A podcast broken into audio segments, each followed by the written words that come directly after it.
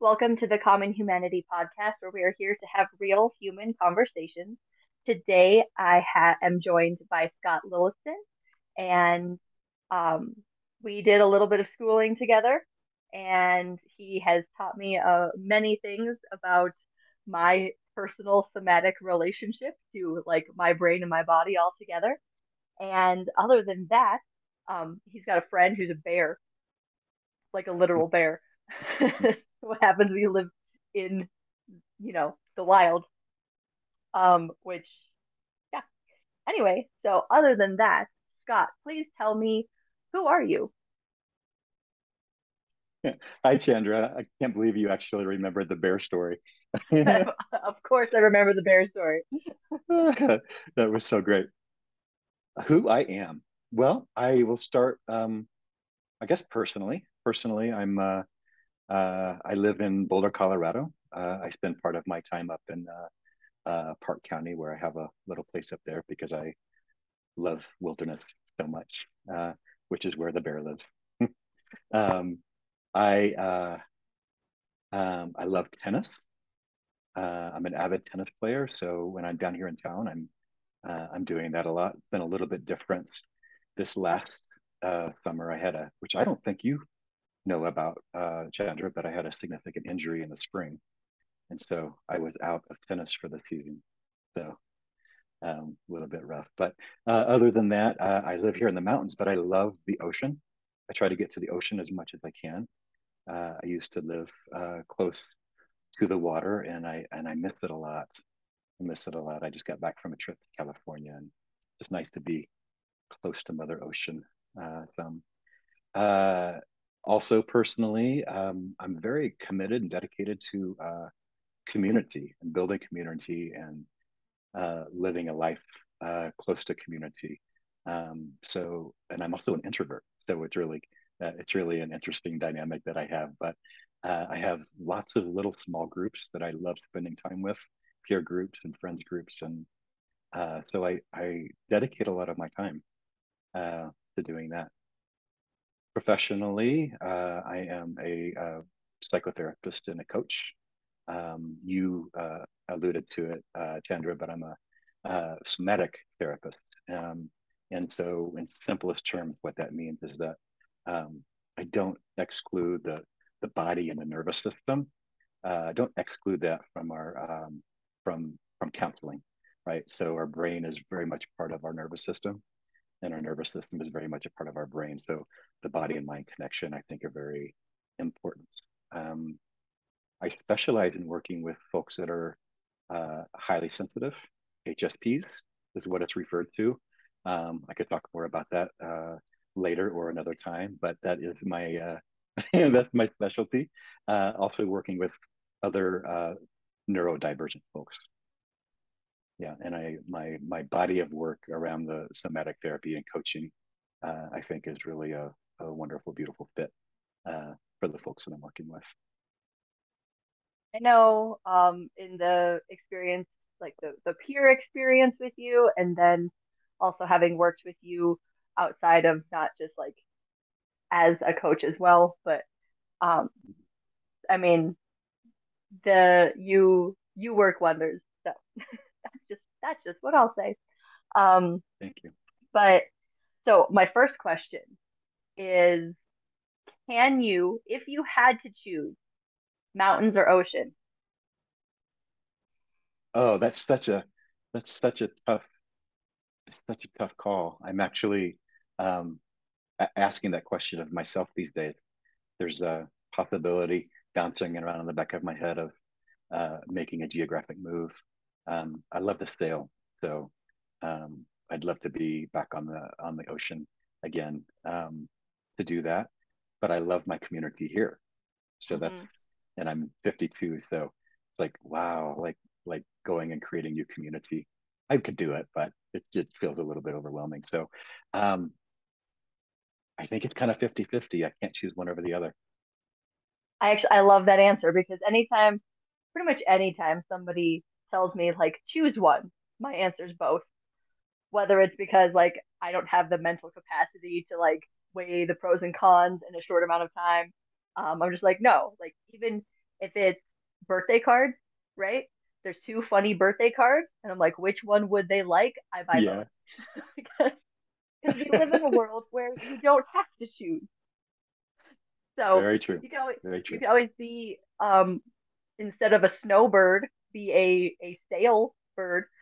Sailboat. Well, Yeah. you know that it, it actually is a um it's actually a about a 25 year vision that I've had of uh 25 years ago I was living uh on the ocean on a small island and I was like I want to have a life where um I get to have both. I want to live in both. And so as you know I have this this uh cabin in the mountains now. And uh so the next step is well where where would I want to where would I want to be on the ocean and then split my time? Yeah. See, that's Yeah. and I that's one of the things that I um I've never understood people who are like, I wish I had things. Like I've always been the person where I'm like, this is what I want, and then like as soon as I decide what I want, I start figuring out how to get what I want. And like it doesn't happen instantaneously because life Yeah. happens and exists. Yeah. Right. it's like it's never a question of if I'm going to get what I want, but when I'm going to get what I want. So I like that that idea that like this is this 25 year Yeah.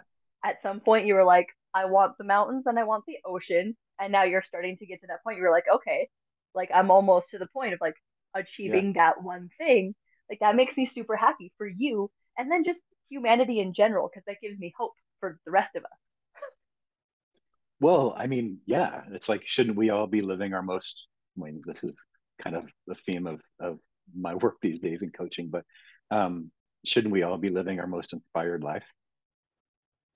yes the, the easy answer yes Yeah. um Yeah. it's um I've had this conversation multiple times the, the, so the simple answer is yes then the part the problem is that simple things are not the easiest things to accomplish Mm-mm. even though they're they're simple so then you have to go through all the complicated parts to achieve that one simple thing which is you know we have a society that has expectations and those expectations kind of weigh down on us and whether it's you know becoming entirely part of a counterculture or figuring out how to break yourself off of those little expectations that were built into us societally um, and have your own like like you mean I don't have to work 40 hours or 80 hours a week for a, a low wage and do this I can find another way to actually enjoy the life I'm living that's crazy why didn't they teach me that in school Exactly. Right. Yeah. Yeah. Yeah. I, I kind of take it another level. Um, uh, I, I feel like, you know, a, a lot of a lot of my work has been in diversity and inclusion, right? mm-hmm. And um, equity in the world and, you know, working with highly sensitive folks. They don't they don't often they get overlooked a lot in in our culture because we're so type A, you know, um, all of that energy, and so people get overlooked. Um, but I kind of feel like those those of us, I mean, the privilege that we have, and it, you know, there's different levels of privilege, but mm-hmm. um, those of us that are have our privileged lives are almost responsible to to live the best life we can. Like, uh, right? We're we're great kind of responsible for that, and, and hopefully bringing other people along too. But yeah I like that you use the word responsible because um I don't know I was talking about this in in my fitness class this morning that there are you know really rich people who keep all of their money to themselves and they stay really, really rich people. And then there's yeah, other really rich people who are slightly less rich people because they share their wealth and they build their community. And I always I took Dolly Parton as an example because mm-hmm. it's always like she would be a, a multi-billionaire except she donates millions on a regular basis for Mm-hmm. literacy because it matters to her because that's yep, like and um so it is like whether your privilege is wealth or your privilege is knowledge or whatever skill you have that gives you a privilege over other people, it is. It is your responsibility to share that with the world to make the world a better place. So I agree with you. I agree, um, hundred percent. There's the I'm gonna try not to butcher this quote. I can't. I don't know who the quote is from at the moment. Um, but it's the the meaning of life is to find your purpose and then so the meaning in life is to, maybe it's the the meaning in life is to find your gift and the purpose of life is to give it away yeah so if anyone was wondering what the meaning of life was done yeah done for you well for a lot for a lot of for a lot of us i mean i don't know about you but it took me um many years to kind of figure out exactly what it was. I mean, I had a sense and a trajectory. Yeah. A long time ago, but it's taken it's taken time to kind of figure that out. Um, do you know Michael Meade? Sounds familiar. Story storyteller. He was back in the day. He was part of the the men's movement back in the mm-hmm. 70s, 60s, and 70s, and he's he's since uh, gone a different direction than that. But he's a wonderful storyteller, and he's got this great story about uh, the soul have you ever heard this? The soul tree? No, tell me. Oh, I, will I'll probably butcher it, but um, he said it's something like this. Um, so the souls over on the other side, right? On the other mm-hmm. side, the souls are um, uh, curious about being here in the this human form, right? Mm-hmm. And so, but there's this tree. I'm going to butcher this, but there's this tree on the other side, and so the souls climb up into the top of the tree and they're looking out over on this side, like the human existence side, right? They're over here mm-hmm. looking, looking, and this one soul like sees something and gets really excited and climbs, clambers back down the tree uh, and is ready. Says, "I want to go." I say, "I found my thing. I found my thing. Mm-hmm. That's what I'm supposed to do." And then the the the rule is that um, the law is that um, you can't come here uh, uh, as a soul. You can't come here knowing what your thing is. That's part of the journey is to figure out what your thing is, mm-hmm. whatever it is, whatever it is, right? And so it's kind of like that's the journey. It's like we show up in these human forms, souls in human forms, and we get to figure out what our thing is, and then we get to, like you're saying, offer it up. Yeah. See, I, I think that's beautiful. Um, and yes, I do. Now that you tell me that story, I do remember you telling me that story. oh, did I tell um, you that one? Okay. Yeah. um, it's a good one. But now, but now we've shared it with more people. So. yeah. Michael um, Meade. It's it's his story. I don't know where he came up with it, but I have a. I've had the conversation multiple times recently of like there is no unique information in the world. Like everybody claims like this is a thing I thought of, and I'm like, okay, well uh, that guy also said it, and like those lyrics also have it, and then like it's in this like story from 400 years ago, and and it's not to me it's not like a diss of like oh you're you're not as creative as you think you are no it's like it's this beauty of we are all interconnected and the things that we know, we know because somebody else once knew them and put it back into this energy that we all kind of feed off of. yeah. And yeah. It's so I think it's this beautiful thing. Like nothing is unique.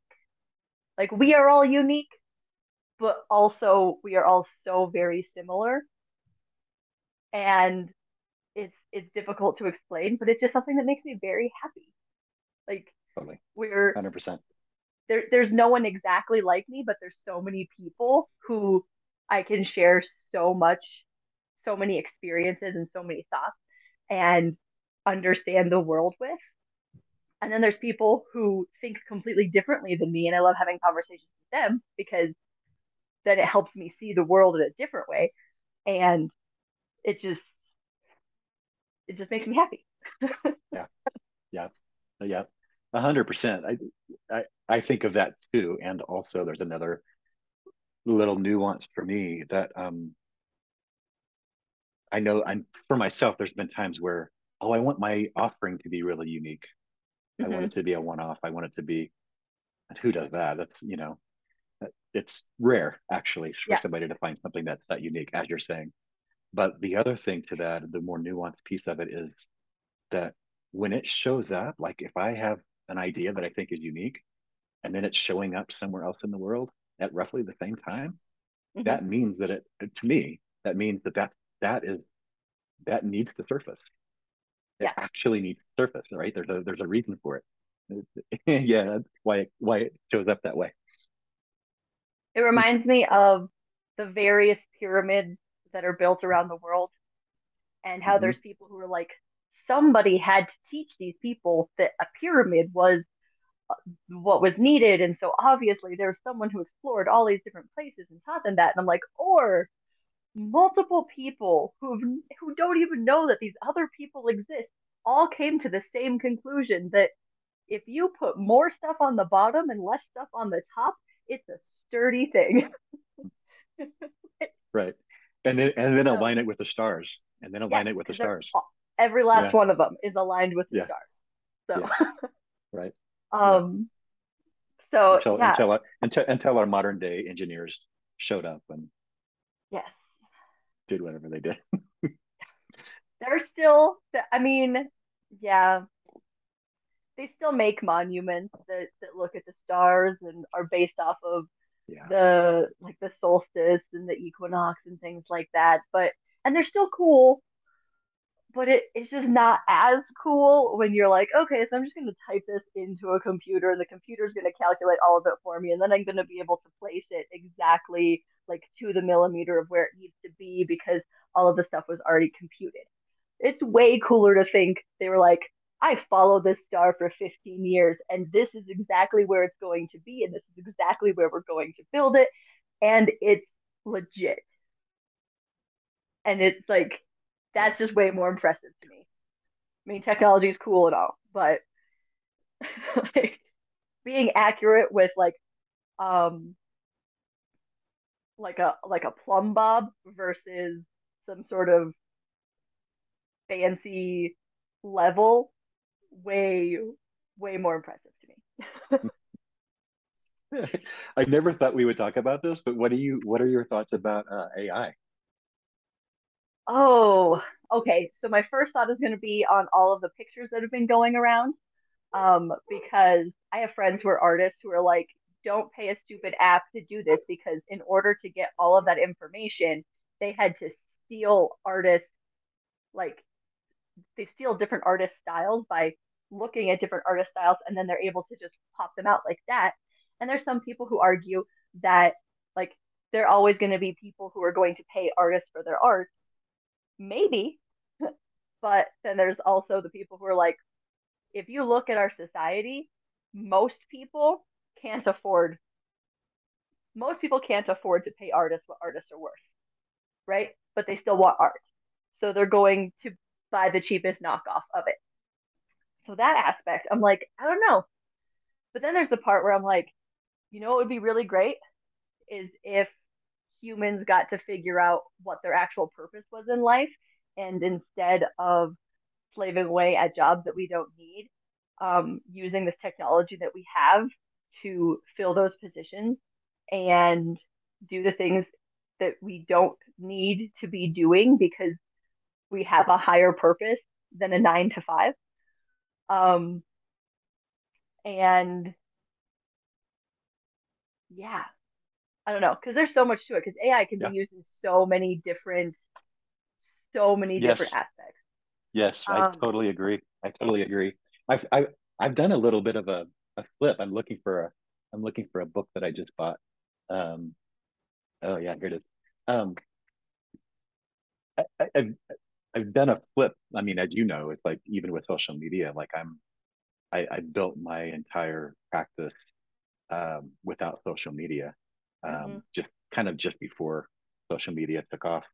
Um, and so now I'm now I'm in it, uh, working on building the coaching side of things uh, of my work, and it's all new to me, right? But AI has, has really been distant for me, and I've I've done a lot of research and learning more about it. And I'm right there with you. Like if we use it well, it actually uh, it actually will give us more room to be creative human beings, right? if we can manage the data. And so anyway, this book um, that I got uh, Tiago Forte building a second brain, and basically he's he's like has a method to organize our digital lives mm-hmm. um, so that we're not expending so much time and energy and brain power on that, but actually doing the work that we're supposed to be doing, actually being creative beings, right? Yeah. And so, yeah, I think if we do it well, I think it's I, I, actually, I mean, we can kind of see it happening now through the pandemic, mm-hmm. right? Uh, people leaving their jobs and careers and actually going and doing their own their own thing. It's actually that part of it. Actually, I think is kind of already starting for sure. Yeah, and I think um, that was one of the things about the pandemic that, like, one of the the good consequences is a lot of people I don't know, realized their mortality. And they were like, wait, I don't, maybe I don't have time to put this off until retirement. And maybe I should start now. Or they were forced into it because they were like, well, I was furloughed or I can't go out. Like, yeah. depending on where you are in the country, there are people still in lockdown um, much longer than I ever was because I'm in yeah. Wyoming. And they were like, well, it's been four days, guys. Go back to your regular lives. yeah, right. yeah. So, yeah. Um, yeah, I think there's it. It opened up this opportunity for people to realize that their lives meant more than work, and whether it was forced in the sense of like they lost their job and they had to find another way because so many small businesses opened up during COVID because it was the only way people could work was to start their own business. It was the only way to make money because they had to do something. Yeah. Um, and then then they didn't have to go back because they they were forced to they were forced to evolve into something else, right? Past where they were because that's that's what life forced, does. Forced forced to evolve. I like that. yeah. Um, I think some evolution, like some evolution is like really slow and like, oh, maybe this would be good. We adopt this habit, we adopt this habit. And then sometimes you are thrown into the thick of it and like you to survive, you figure it out like one way or another. And sometimes, like if we're talking trauma, right? Um, sometimes you adapt maladaptively. Like that's essentially what PTSD is, is a, a maladaptive coping is that's what it is. It it helps you survive, but like long term, it gets really uncomfortable. and you, then you have to deal with it. Um, but without it, the survival wouldn't have happened. So it's it, it is it's forced evolution. Um, well, post post traumatic growth is yes. is a thing, right? It's mm-hmm. for sure a thing. So it can help us evolve and grow uh, if if if one is willing to um, do the work. Yeah, the thing yeah. I always like to remind people always just we have neuroplasticity. So wherever you are now, it's not concrete. Like it can always change, mm-hmm. Mm-hmm. and 100%. you have you have choice in that. So, 100%. What was, can I ask you a question? Yes, always. What was um, through the pandemic? What was the, um, what was the silver lining for you? or, or one of them? Um, I mean, on the one hand, it forced me into a new career path.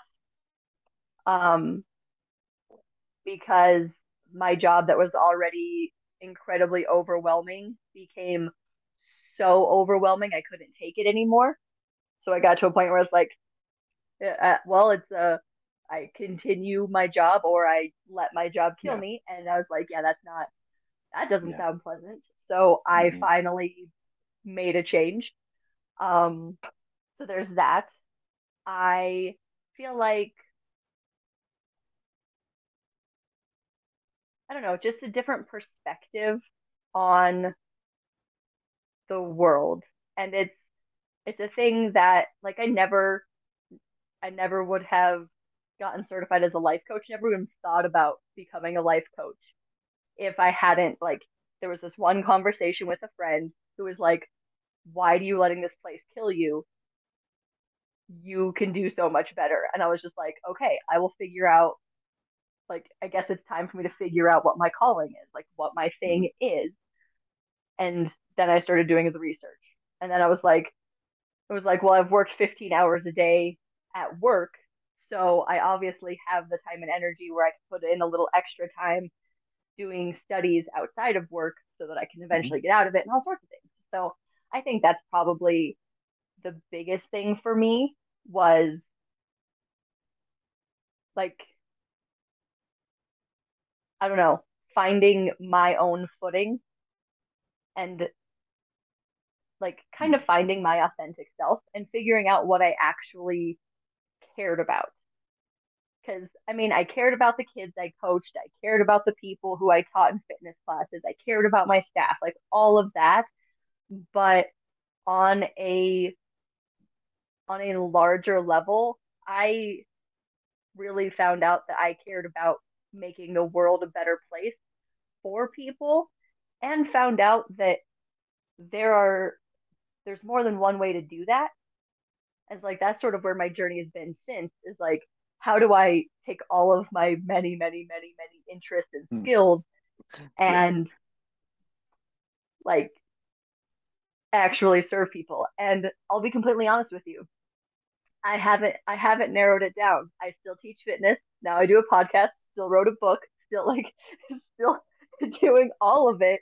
But I mm-hmm. like I section out in different different amount of time towards things because all of those things matter to me. And yeah. What's the um what's the if you were to like name the direction or the trajectory that all of those things are pointing you? Um, you, can you name that? it's um helping people find overall health, like health and wellness, mm-hmm. because it's the mental side of things, the physical side of things. Yeah. Um, even like starting to dabble in the spiritual side of things. so, um, great. Yeah, and I think, I mean, that's where this whole thing was born from. Was I think the world needs more conversations like real conversations just about like what mm-hmm. what actually makes people like what do people want to talk about so i talk about it yeah so cool we don't do it very no. often do we we don't like there's so much These small days. talk in the world it is nauseating i had a christmas party last night so there's a lot of small talk and yeah. I was just like, I'm just gonna sit here and eat. I think that's. I don't know. I don't know who this is quoting, but there was a quote that I heard a long time ago. Is "I have no patience for the cocktail level of life." Yeah, like that's great. Love that. Okay, so as you probably could tell, because when you said it, I made a face. Of, yeah, we're going. Um, I would like to know what is the definition of a highly sensitive person? And can you explain to me what that looks like? And where, and where, we'll start there. And then, like, yeah. Okay, sure. That's that. That do you, we have about two hours, right? uh, no, I, but I get it. It's like HSP. It is the acronym for highly sensitive person, and um, it's it's becoming more and more people are becoming more familiar with it, but it's still mm-hmm. not very well known at all. But um, okay, yes, I'm gonna uh, I'm gonna do a different version of my explanation of it. I'm gonna try. I'm I'm just kind of practicing something different, yeah. but. Yeah, so um, the highly sensitive person, it, the sensitivity. It's actually the scientific uh, term for it is sensory processing sensitivity. So okay. that's different than sensory processing disorders. Okay. Sensory processing sensitivity is basically that um, there's a part of the midbrain, basically, uh, that processes information um, uh, at, at, a different level, right? Mm-hmm. At, um, we call it depth of processing, but it, it, it's like it's not that it's deeper, like good or bad, better than somebody that's not a highly sensitive person. But there's a there more details, more details, the data, the information that comes in, uh, stimulation that comes in to the brain gets processed in a more elaborate way, basically.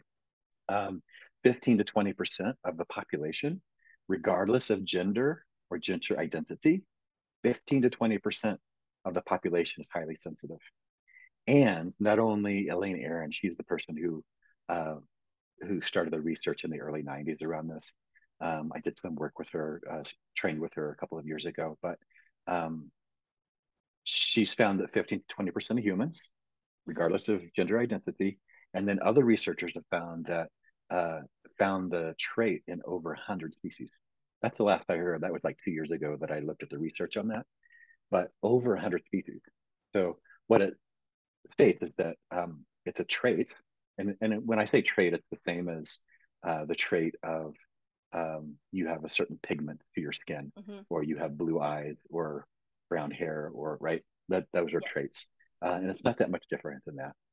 Um, so there's a depth of processing that happens for highly sensitive people. That leads to um, some things that are more culturally oriented. Um, basically, what I'll say about that is that our culture is not designed really for the more sensitive, more gentle folks, mm-hmm. right?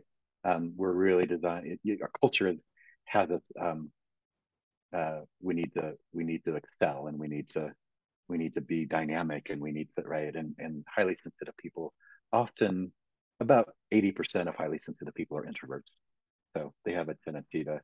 Um, and there's a whole cultural uh, definition of introvert that is a little less than accurate. Basically, introversion is that I, I consider myself an introvert, that we actually need solo time to recharge. Mm-hmm. Extroverts need time connecting with others to recharge. It doesn't mean that highly sensitive people don't need connection because we're all inter interrelational beings. We're relational beings, yeah. right? So we need that, but we just need to we recharge in a different way. Um, what else would be helpful to hear about? Um, it? so if you not like not really like an ideal person, but if you, what are some characteristics of like if someone was just like, am I a highly sensitive person? Um, what are some characteristics that might that someone might see in themselves or in other people that they'd be yeah, like, they have great, great. They have a tendency to be a tendency to be more introverted, as I said. Mm-hmm. Um, they have a tendency to be more um, emotionally astute or more emotionally aware. They've they've spent their life like the midbrain. So basically, what I was talking about the midbrain and its processing of information, it processes it. Simplest way to say it is that it's basically processing it through an emotional filter. Mm-hmm. So we emotionalize everything stimuli that comes into our right. We think about it in an emotional way, right? And yeah. so there's um, more emotional people throw around the term emotional intelligence you can call it that if you want to, but uh, more emotionally astute, right? Uh, more connected with their uh, inter uh, uh, inner world, right? Than maybe an extrovert might be.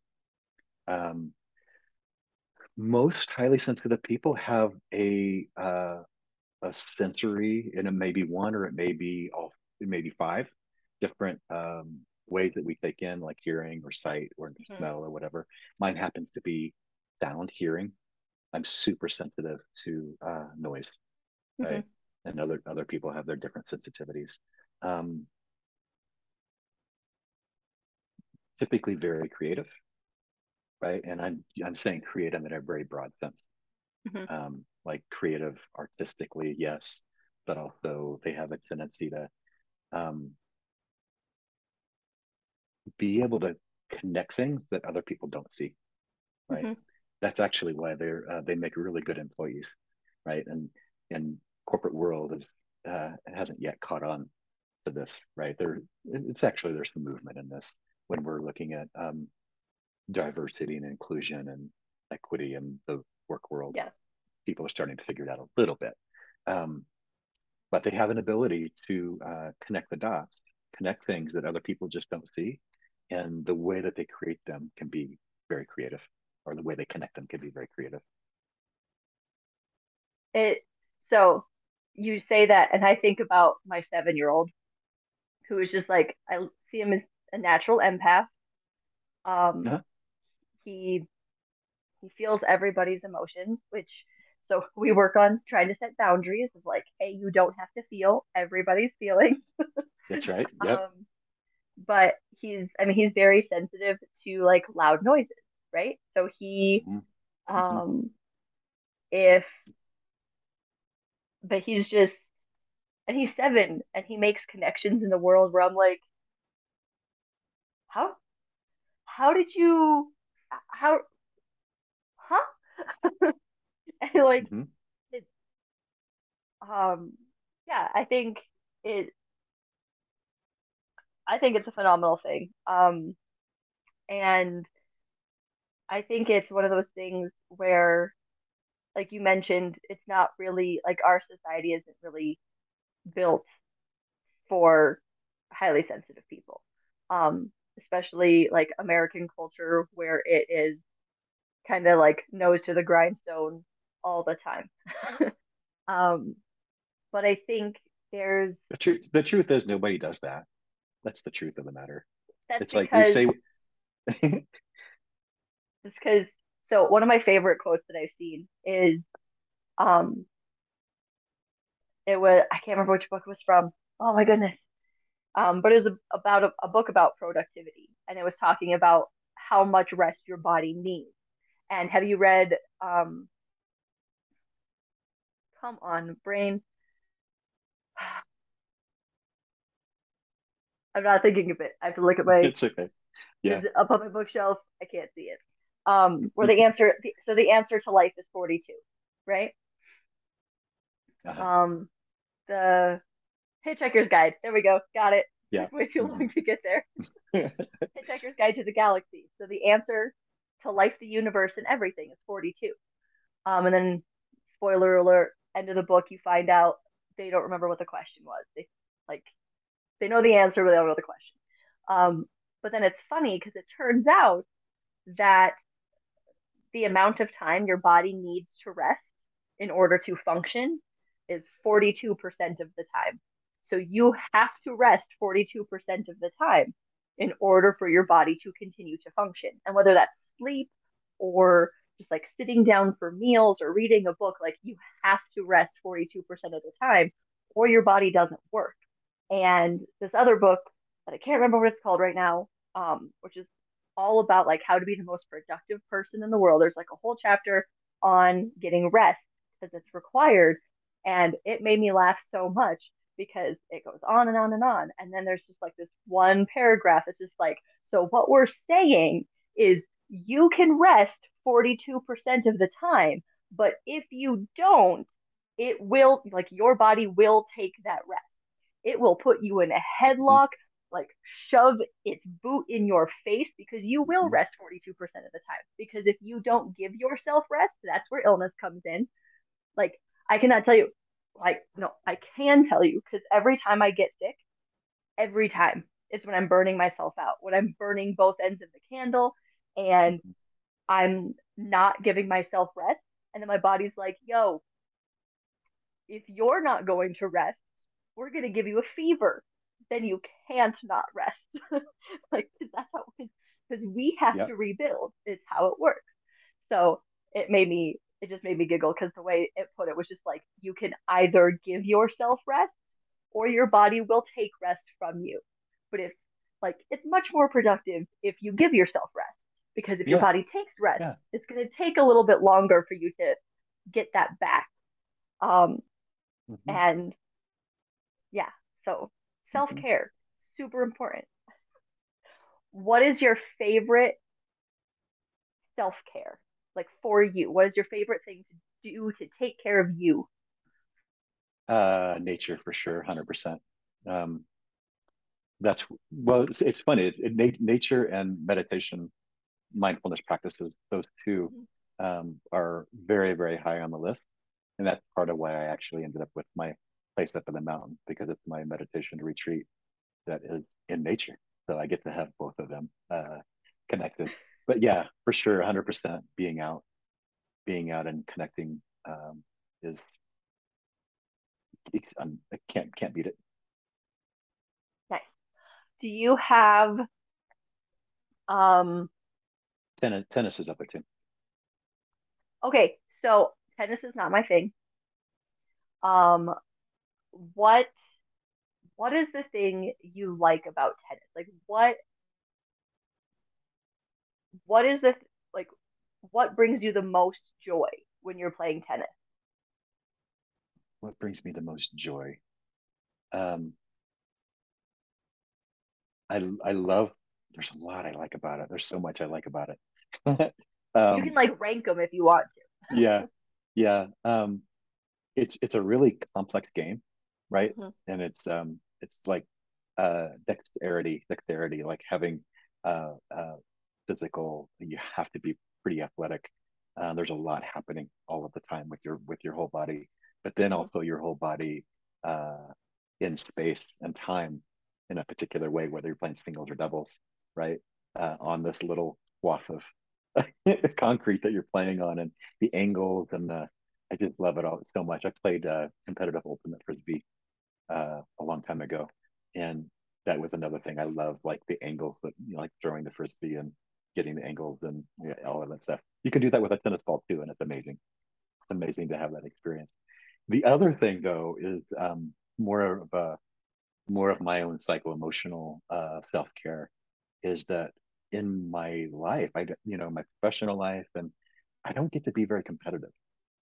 Right? There's not a lot of room for competition Mm-hmm. But when I'm playing tennis, I really let that, I really, it's like, I, I intentionally, I really do it intentionally. It's like, that's my place to go and be full on intentional. I played doubles with uh, a woman left before I got injured in April. Um, and I'm, I'm a pretty mild mannered person, right? It's like I, my, I don't yeah. raise my voice very often.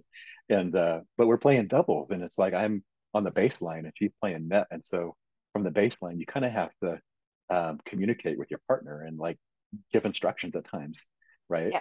And and it um, I'm so competitive. Like I really, really want to win, and so sometimes uh, I'll I'll like say something that's like instruction, and it comes out, and I'm like, oh my god, it sounds like I'm yelling at her. I'm like, I'm so sorry. I didn't mean to, I, I didn't mean to yell at. She's like, what are you talking about? yeah, it's just it's that competitive drive inside of us. Um, I think yeah. it's funny too because I mean, you know, I ran youth sports for eight years and ran a program that was everybody plays, everybody wins, and yeah, I always thought it was funny because like there's always always dads come along and be like, "Well, you don't even know what competitive is. Like, you don't know." How. I'm like, okay, first of all, we're talking about like six year olds right now we don't you don't need to teach kids how to be competitive. We are all naturally competitive. Like when they need to be competitive they'll be com- like you you don't mm-hmm. have to put all of these other forces in of like yeah you're going to play for points and you're going to play a tournament and you're going to do this. You don't have to add all those things in for them to learn how to want to win. It's it's a natural drive we have um, but they'd always get in arguments with me and they'd always accuse me of like not knowing how to be competitive. And I'm like, play me in chess, play me in checkers, like play, yeah. play me in fucking Uno. I'm competitive. like I'm not competitive right now because this is not the time and place. Yeah. I, but yeah. like you see me when I play sports and there's like um yeah, there, hmm. there's like a little beast inside of me that when I get on the, the court does not I do not contain it well. Um, but I also think because I give people I would give people on my team the speech of like, because it was a hard lesson that I learned that like if you mess up, you have to let it go because wallowing over it or being mad over it is just going to make you play bad moving forward. Mm-hmm. And they're like, yeah, but it's really competitive. And I'm like, yeah, but it's really not useful. Like it's like it's actually for a second, for a second, for a very small second, but then you have to move on. Yeah. Yeah, but like if you don't move on, then it makes the rest of the game like it makes you play worse. And mm-hmm. then so like I always think it's funny when people are like, "Oh, it's my competitive nature," and I'm like, right. You can be competitive and not hold on to the anger from missing a, a set or whatever it is because I play volleyball. So, um, like if you don't hold on to it, you can you can take that and actually improve your game. Like, you just you don't have to be mad about everything all the time. And it took I mean, I think I figured that out when I was like 28. So at that point, I'd been playing competitive sports for 20 years.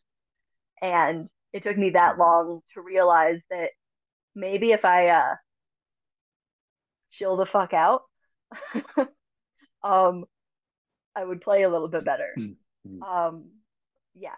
Yeah. Because it's tennis is one of those sports. I don't know if you've ever watched it this way, but it is, there's actually, um, even though it's very competitive, there's mm-hmm. actually a lot of collaboration, right? If you watch in tennis, I, I, think it is in all sports, but tennis is really obvious when you look at the patterns of play, mm-hmm. right? You can see where they're collaborating and they're looking for an opening.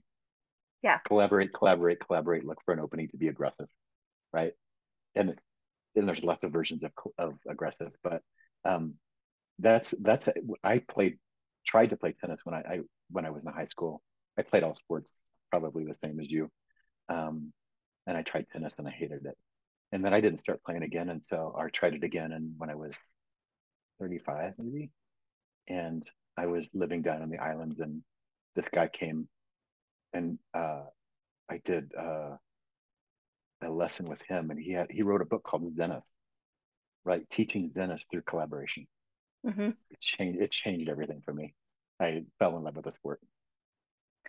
So I love what I love about that story is this concept that when you understand things differently or more or whatever, however you want to mm-hmm. say it, then things that once didn't interest you now interest you because you so it's one of those things I always talk about. So I grew up playing softball, competitive fast pitch softball. And so like I can watch a baseball game, I can watch a softball game for hours. And there are people who are like, this is so boring. I'm like, great. But I like I know the intricacies of the sport. And so every tiny movement that is made, like I understand why it's happening. And so it makes sense to me. My kid, he loves soccer. Soccer, not my game. Right. so right, I go right. and I'm just like, I don't know what's happening. Like, I'm like, yay. I don't, okay, I don't get it. So like soccer yeah. is boring to me because I don't I don't understand it. But I think yeah. um like when so it sounds to me that like when you figured out that tennis was more than just hitting a ball back and forth, right? Like all of the intricacies of the the collaboration and how you because I feel like when I have a really good volleyball game, it's similar. Mm. It is everybody's doing bump set spike and you're keeping the ball, you're keeping the volley going until you see mm. that opening. Because really good volleyball games it's not just one person slamming the ball down every single time because that's not any fun for anybody. Um, but it is. It there's movement on both teams that make the ending plays of like the the last hit of a play possible. And it's not um yeah. I just sorry, I'm just like taking that all in because yeah. I never contemplated that until you said it. And I'm just like, yeah, like really, really good fun volleyball games. It's not just because you get like really good volleys, but it is in those volleys, it is those two teams working together to find yeah. their opening. Yeah. You're playing with each other. Yeah. More often than you're playing against each other. Yeah. Yeah. Yeah. I think I, it, it's a whole nother, that's a whole nother rabbit hole to go to, but I've been applying that even more to just just different conversations, like political conversations, and right the ones that are edgy, you know, um, like really trying to uh, uh, hear other people's side as much as I possibly can, like learn yeah. as much as I can to understand it, and then I can make my decision based on based on a, a, more of a thorough more a more thorough understanding of something yeah and i think that's the beauty of conversation too is because I'm a, I'm a firm believer that well i say there's no such thing as truth but like truth is the compilation of every individual's perception of the world so like my truth is everything i've the way i perceive the world based on all of mm-hmm. my lived experience and your truth is how you perceive the world based off of your lived experience but mm-hmm. neither of those truths are really the world because they're both based off of perception. So the yeah. truth is somewhere out in the middle right? And you every time you have a conversation with somebody especially someone who sees the world differently than you you get closer to understanding that like ultimate authentic truth of the world. But if you aren't willing to have those conversations, if you're like, I've had friends who are like, well, we don't agree, so we can't talk about it. And I'm like, well, that's the dumbest thing I've ever heard. like, we don't agree, I, I and so we should talk about it. Exactly. that, that came up a lot during the pandemic. Um, yeah. And just in my in my sphere of it's like, holy cow, right? It's like let's learn. Let's learn from this, not not separate because of it. And I think because I'm a I'm very moderate politically, and I have friends who are on both sides of things, and so many times my biggest thing is like I hear them arguing with each other, and I sit in the middle. I go, "You guys are literally arguing for the same thing. For you guys want the same outcome." And they're like, "But I want it my way," and I'm like, "Okay, mm-hmm. but." Do you understand that you want the same thing? Because I think that's like I feel like people get so like they get so lost in the weeds of their way or their perception that they forget that we like most people are working towards making the world a better place. Like even even some people who i would consider assholes um they were trying to make the world a better place in the way that they perceive the world needs to be better. Yeah. Yeah. I don't I don't agree with it, but mm-hmm. whatever. um but if we all realize that that we're trying to get to the same outcome and that you know um oh geez what is I already forgot the word. What is the word that you used in tennis? Collaboration. Collab- there we go. collaboration. Mm-hmm. Mm-hmm. If we collaborated and like did the back and forth of okay, we are going to like everybody's working together to find a solution to a problem and then eventually somebody's like boom i got it and like yeah sure then they can say our team got the point whatever but at the end of the day a collaboration would have happened and something would have been solved. Whereas, like, I feel like a lot of times where we're sitting is people are like making their various camps and refusing to leave their camp. I mean, even thinking about like Civil War on Christmas when they were like, "Hey, I know we're I know we're at war against each other, but you guys want to play a game of baseball?" Like, I guess baseball yeah. back in the day because yeah they they were yeah. fighting for a cause but they like they weren't like hey i hate you as people it was you know well and a lot and a lot of and a lot of people soldiers are fighting for someone else's cause right not even their own cause yeah yeah and that's mm-hmm. true still today mm-hmm. okay mm-hmm. do you have anything you want to wrap up in that part of the conversation before we move on to our little game no, just to just to bring that back full circle to the conversation we were having earlier about AI and so much information. It's like I hope, like I hope that uh, AI, maybe it'll help us manage information more so that we have more time to actually um, and this is going to sound a little bit harsh i don't mean it that way necessarily but think for ourselves if people like could think for themselves rather than just jumping on the bandwagon of whatever that they hear in the news or social media or whatever. Um, maybe i mean i'm trying to be optimistic about that. Maybe we'll use uh, ai so that we have more time and space to think for ourselves. Yeah. And i think like it maybe it does sound harsh right right off the top of the tongue, but it makes sense because I think a big part of why we don't like collectively think for ourselves is because we aren't given the time and space to do so. We don't have the energy to do so because we are doing so many mundane tasks that we don't really have to do. Yeah um, that, yeah, that could be done by a program somewhere. Yeah, yeah. Okay, so moving on to our games. You want left or right? uh, left. Okay. Your first question. In conversations, what percentage of talking versus listening is about right? Is about right. Uh, what I what I do or what what I should do. Both. uh, I have a tendency. Well, I'm a therapist, so I have a tendency to probably listen 70 and and talk 30. Um, and uh, I would say I'm not too far off. Maybe uh, I say listen 60, talk 40. Yeah, I Do I think... get to ask you that? Sure. Okay.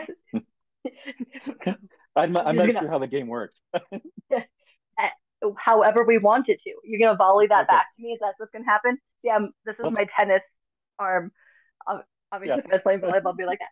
Okay. Um, I'll, do, I'll play. T- I'll play tennis. You do volleyball. Okay. Still a net and a ball. You know, similar. Uh huh. Exactly. Yep. um, I would. I'm gonna say that there's like a slider, and one, I think it always depends on what the conversation's about. Um, if someone needs a listening ear, then I would say pushing as far as like 70 would be really good in that situation. Um, but also because if someone needs a listening ear, they also need you to talk enough to confirm that you're actually listening right. and not just like nodding along. Um, yeah. And then, so on, I would say on a slider from 70 30 to 30 70 on the other side, depending on what the conversation is. Um, I don't, I don't think it is, I'm not going to say possible. I think it's unlikely to have a 50 50 conversation, um, no matter how much you tried. But I think, like, just in like daily conversations, there's usually people who are more talkative and there's usually people who are a little more quiet and there's a part of me like my best friend she is the quieter one um and i always feel really bad because i'm like i talk so much. And then i'm like it's your turn to talk. And she's just like no. Like, right. oh, she's totally okay, okay with it. so like yeah. like so mm-hmm. she she's Some good because yeah. yeah because when she wants to talk she does talk but she is not nearly as boisterous and obnoxious as i am. So. Yeah. Yeah. Yeah totally. Yeah, there's a whole lot of nuance to that, though, right? Yeah, for sure. Yeah. Okay, my first question. What nicknames have you had throughout your life, the good and the bad ones? Okay, so um first nickname was when I was a baby was Tootsie Roll because I rolled everywhere. That was chunky. Um then somewhere in elementary school was Shamu because people can't pronounce my name, which is Chandra, and I was chunky. and then there was Nobody, which was really fun in uh, like fifth or sixth grade, where Nobody? People just, just people just called me Nobody. And it was really fun one day in class because we were reading some excerpts in um, in English class and the sentences said nobody multiple times, and people were like, ha, ha, "Look, nobody likes this. nobody likes that." I was just like, "You guys aren't funny." Um, at one point, um, my brother's friends called me Chitandaringa because they couldn't pronounce Chandra, so they decided to make my name harder to say and called me Chitandaringa. Um, so that was fun. Um, at one point in in high school, so like every girl on my softball team besides me and one other person, their their name ended with like a Y or IE sound. So like Katie, Shelly, things like that. And there was Chandra and Elisa, and we were both very do not fucking mess with us kind of people. And they were like, We're gonna call you Shandy and Lisi. And we were like, We will kill you. And so they didn't. Um let's see. Not really any yeah. my name is hard to pronounce. Like there's no nicknames based off of my name really, because that's not a thing. Um but yeah, um, Almighty Ruler of the Universe was a fun one that my friends would call me in college because I would joke about being the Almighty Ruler of the Universe. So that's what they call me. And then more recently, I have a friend who calls me Valkyrie, which I love that nickname. It's fantastic. Valkyrie? Valkyrie. Um, Valkyrie and I had I went to a powerlifting meet in April and the girl could not pronounce my name, so she called me Big Red instead. And I was like, okay, because I dyed my hair red, and so uh, she called me Big Red, and that was that was cool. Other than that, I don't think this counts as a nickname, but mom, um, that's that's what a lot of people call me, or like there there was also the nickname of Nick's Little Sister. I was known as that for like three years straight. It's my older brother's name. Nick's little sister. Oh, Nick's little sister. Yeah, yeah. Got it. Um, and yeah, so now it's mom from my kids, or to like any other kids is like Sebastian's mom or Baxter's mom. I'm like, that's my name. Yeah, on my birth certificate it says Sebastian's mom. So I think that's I think that's all of them. No, lies. Also in high school, my friend called me Xena, like Xena Warrior Princess. Yeah, I like Xena. so it was like it was I would say a step down from Valkyrie, just because Valkyrie is more my heritage. So, but like oh yeah, yeah, yeah, same vibe, yeah. same vibe. Yeah. Do you have any any that are for you? Like nicknames for you? No. Do you have any nicknames that like stand out in your life? Yeah, you know, I haven't had that many. I used to hate being called Scotty when I was a kid. Um, I hated it, and then uh, I was thirty, and um, I was actually um, living on a little island in the in the Bahamas, and uh, um, the the islanders. I don't think I knew hardly anyone's first name except for my godsons uh, his families, but because everybody had nicknames, and so everybody I was I was playing ball with some of the guys, basketball with some of the guys one day, and they were like, "Damn, you're a white Scottie Pippen." If you know Scottie Pippen, yeah. so so then I became Scotty, Scottie Pippen. So then I was like, "Oh yeah, I like Scotty." It was kind of like um, uh, I I could be a little serious, mm-hmm. and so Scotty kind of lightened me up a little bit. So ever since then, actually, people that know me well, right, like in my personal life, they call me Scotty. So I think this is what I felt when I when I heard that because you said you didn't like being called Scotty as a kid, which I mm. feel like that's a it's sort of a way to like take the maturity out of your name, Scott to Scotty. Yeah. Yeah. Right. So like as a kid, you're like, I don't want to be called Scotty because to be an adult. looking at me like yeah. like a kid. But then yeah. you got the same nickname, but not because they were like infantile. I can't say that word because you were younger and lesser or whatever. but as a connection to another adult person who has that name. So then, like, it doesn't have the same connotation as it did when you were a kid. So it's not the name, I mean, but it's I mean, I mean, to be compared to Scottie Pippen, I mean, come on. right. Okay, your next question. Which Okay, famous person would you like to have dinner with, and what would you talk about?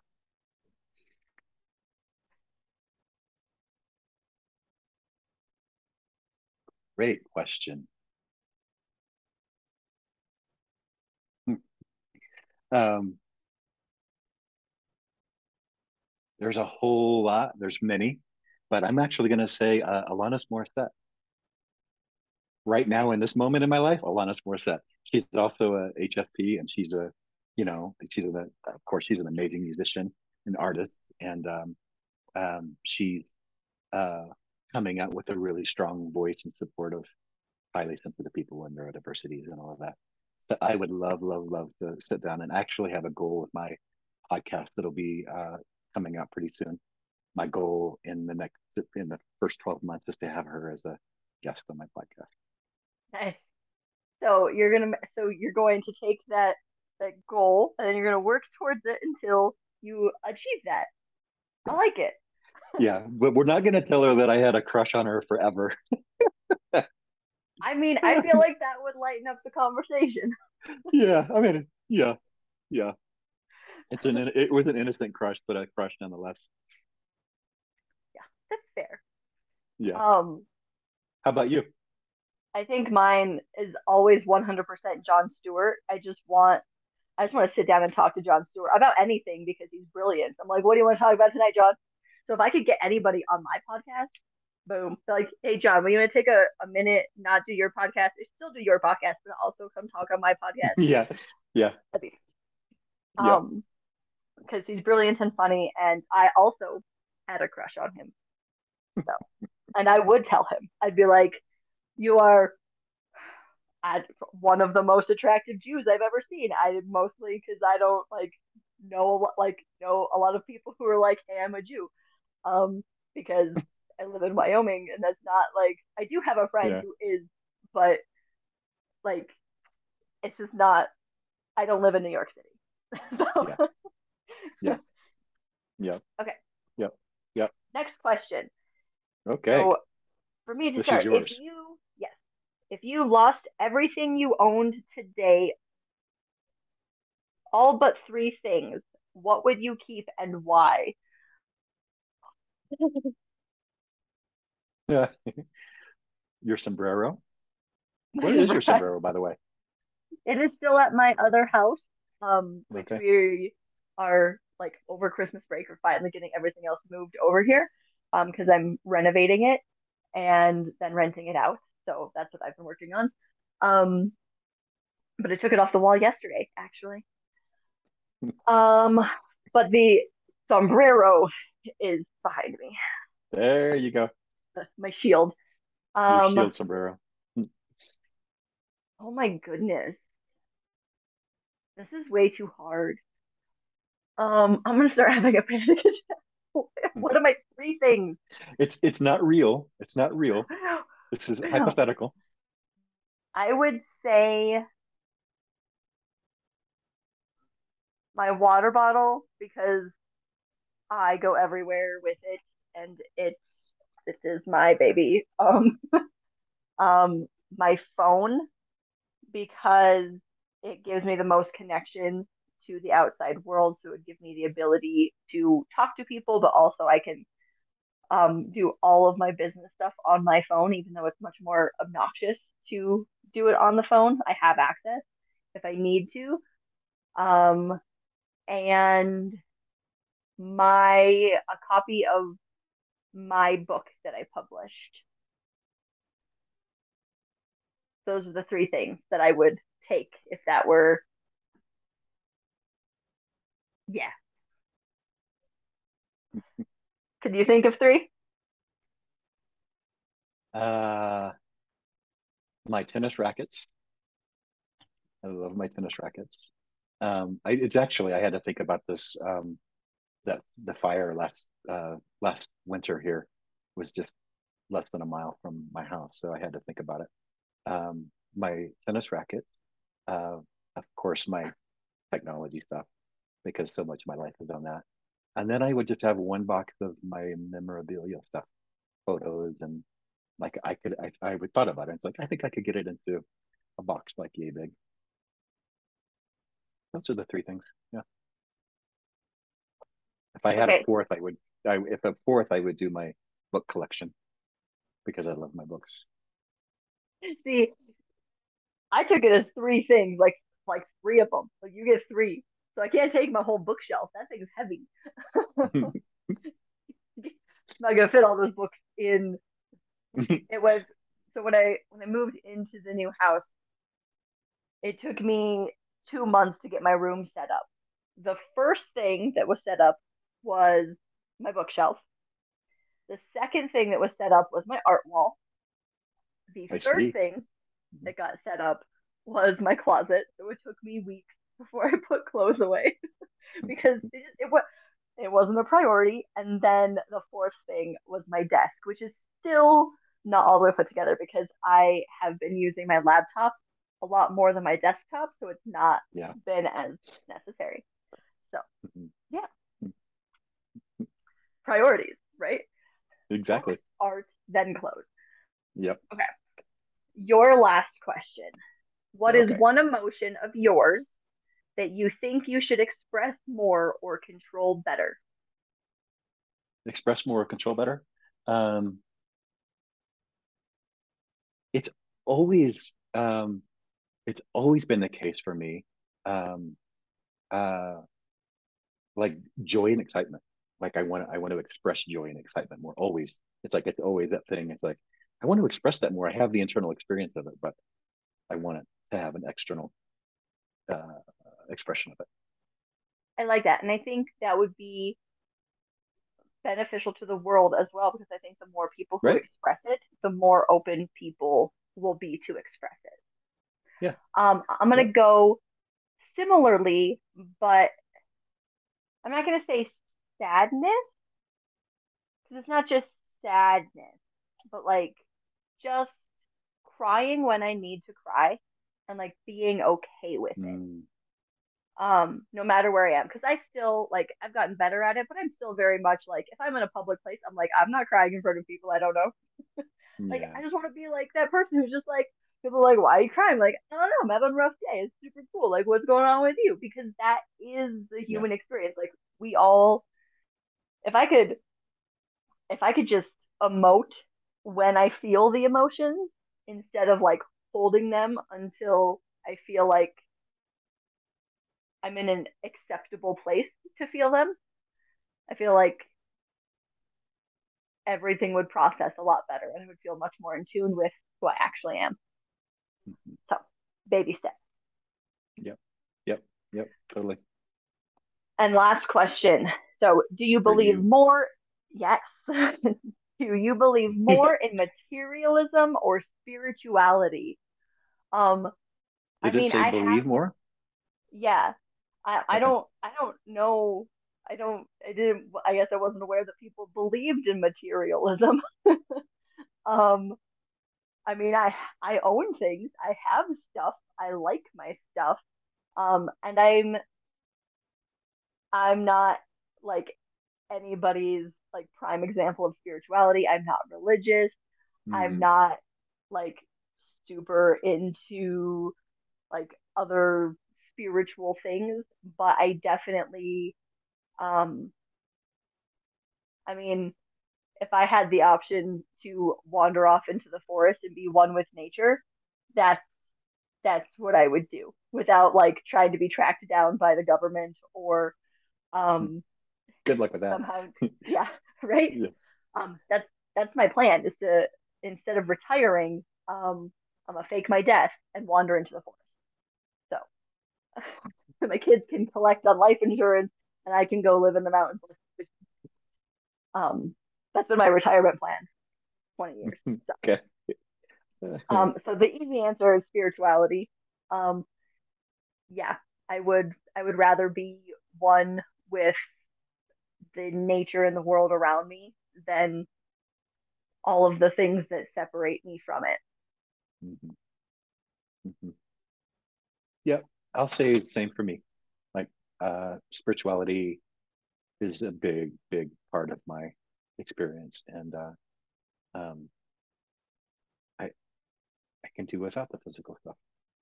Yeah. Alrighty. Well, Scott, thank you very much for joining me today. Thank you. It has yeah. been a blast. Um, is there anything? I know you are going to have a podcast out soon. Um, you've got your coaching business up and running. Um, we'll have links to things in the show notes as always. But is there anything? There's one last thing you wanted the world to hear from you. What is it? um, gosh, I don't know. Uh, uh, I'm just glad you're doing what you're doing. I think this is a really uh, a great thing to have conversations. There was a time I was running a men's group years ago, and um, I had this idea, and we ended up doing it uh, over like four days uh, retreat. But people sharing their life story, like unlimited time to tell your love story. I mean, I, like how many people actually have to do that with their partners, let alone people right. that they know, like just friends. So anyway, what you're doing is really great, and um, it's it's an inspiration. And thank you. Well, thank you. All right. Well, that has been the Common Humanity podcast, where we're here to have real human conversations. We'll see you guys next time.